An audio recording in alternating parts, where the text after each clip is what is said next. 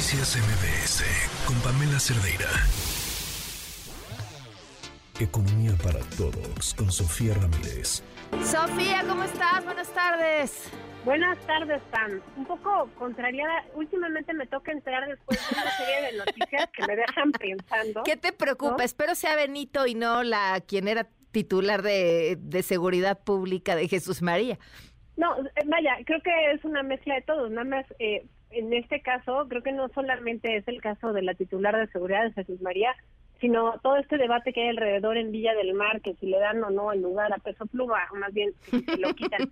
Pero bueno, hoy otra vez no venimos a hablar de música, me encanta hablar de otros temas, pero vamos a hablar de dos cosas, tres de hecho que me parecen muy importantes. Yo te había anunciado que íbamos a hablar de eh, inversión y de consumo, sin duda, gran motor de la economía mexicana. Pero antes quisiera yo robarles dos minutos para hablar sobre las líneas de pobreza del Coneval, que con los datos que se publican el día de hoy, vemos que el año pasado, diciembre, cierra con un incremento importante en la canasta básica alimentaria, sobre todo subió 6.8% en la comparación anual, es decir, tuvo un incremento mayor que la inflación general. Recordemos que la inflación general fue de 4.66% al cierre del año pasado. Entonces, una vez más vemos como pues eh, la inflación es pues, tiene mayor impacto, digamos, sobre las familias que menos dinero tienen y por lo tanto pues es importante tener acciones que atiendan justamente ese tema y pues bueno creo que el PASIC como tal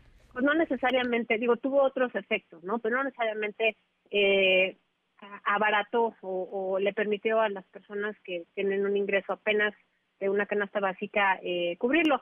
Recordemos que además la canasta básica pues no es igual en la ciudad que en el campo y cuando yo normalmente les digo el precio es el, precio que, de lo que se vende en zonas urbanas. En el mes de diciembre fue de 2.269 pesos y cuando le sumamos a la canasta alimentaria, la no alimentaria, el precio es de 4.461. Eso implica que si vivimos en un hogar de cuatro personas, pues se necesita que el ingreso laboral sea de por lo menos 18 mil pesos para que esa familia no tenga eh, carencias tanto alimentarias como no alimentarias o en el caso de solamente lo alimentario, pues eh, de eh, 8 mil pesos más o menos números redondos. Entonces, no está fácil, parece, parece luego para quienes estamos escuchando el radio y vamos en el coche, pues decir, ah, pues no está tan mal, pero pues yo creo que si nos ponemos a pensar que en México todavía pues hay eh, alrededor del 37% de la población que no alcanza a ingresar con los ingresos laborales, digamos, derivados de su trabajo, suficiente eh, dinero para comprarle comida a toda su familia, pues creo que toca otra proporción. Pero bueno, vamos a hablar de consumo e inversión, porque contrastante con estos datos, pues aunque vimos que el empleo formal, ustedes se acuerdan, el martes platicábamos, había habido una pérdida importante en el mes de diciembre, incluso más que el histórico, pues vemos que el consumo, con los datos que se publican esta semana por parte del INEGI, hasta el mes de octubre, pues tuvo un muy buen desempeño. El, el último pico, digamos, el registro histórico en el caso del consumo fue en septiembre, o sea, un mes antes del último dato, pero pues el, el de octubre no está nada mal. Y en el caso de la inversión, vemos que el pico estuvo en agosto y con el dato de octubre, digamos que se recupera y casi llega a ese eh, máximo histórico. Entonces tenemos otra vez, si vemos a toda la economía del lado de cómo se gasta el dinero o cómo se utiliza el dinero, pues tenemos casi 70% de la economía en consumo y tenemos 25% de la economía en inversión. Entonces, esa suma de esas dos de esos dos componentes pues ya es prácticamente el 95% de la economía y bueno, pues en ese sentido, si vemos que tenemos un gran dinamismo en esos dos rubros, pues obviamente vamos a poder augurar que eh, la inercia que se traslade en el consumo para este año pues pueda ser positiva, o sea, que tengamos un buen inicio 2024 en términos de consumo. Claramente eh, vemos que con la pérdida de empleo formal en diciembre y tal vez con otras variables como eh, el incremento en el crédito que utilizan las personas, crédito personal, ya sea a través de tarjetas de crédito o de otro tipo de crédito, pues vemos que ha habido un cambio, digamos, de cómo se financia ese consumo. Es probable que no alcance eh, el año a tener un consumo, un dinamismo eh, similar al que vimos el año pasado en el consumo, pero por lo menos la primera mitad del próximo año, en la cual vamos además a tener elecciones, ¿no? pues va a haber mucho gasto y seguramente va a haber dinero disponible para que las familias mexicanas, el gobierno y las otras unidades económicas sigan gastando. El otro rubro, Pam, es el de la inversión. Y ahí creo que en la inversión hay que voltear a ver la parte de la construcción. Entonces, cuando hablamos de inversión, siempre oímos de repente inversión extranjera directa, luego inversión fija bruta.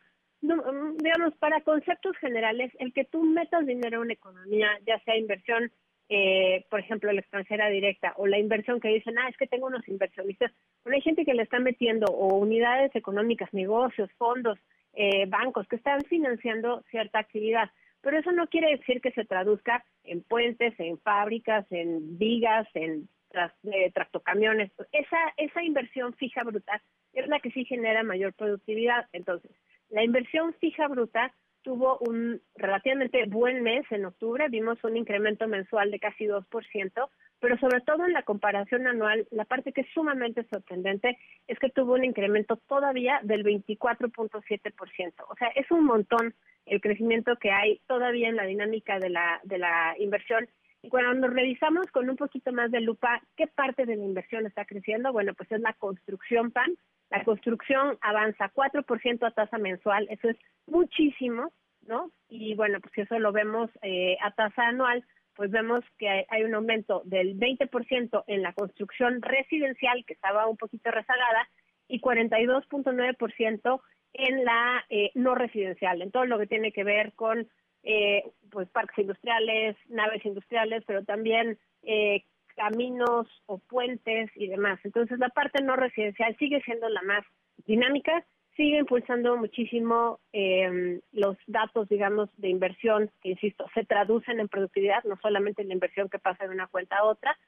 Y creo que eso también va a generar que en la primera mitad del año, como pues yo me imagino que el gobierno va a querer acabar de entregar pues todos los caminos y puentes y promesas de megaobras, que eh, pudieron haberse quedado en el camino, incluyendo los cachos del tren Maya que se logren acabar, pues va a generar que haya no solamente gasto corriente en términos electorales, sino también gasto en inversión. Y esa creo que, si bien no podría yo decir que en todos los aspectos, por ejemplo, no en dos bocas, pero tal vez sí en, en el corredor interoceánico, transísmico y demás, pues va a tener este legado donde se espera, por lo menos hasta ahorita, que se traduzca en crecimiento en los próximos años. Ya veremos si realmente estuvo bien pensado, estuvo bien planeado, pues prácticamente cuando eso ocurra, digamos cuando se terminen y se entreguen y veamos si de veras pues llega más inversión extranjera directa, más nearshoring, eh, más respeto a las vocaciones económicas de la región sur-sureste. Y bueno, pues esto acotado obviamente a que haya seguridad pública, respeto al Estado de Derecho, que no sea el crimen organizado el que manipule las telecomunicaciones, como vimos en las noticias en estos días.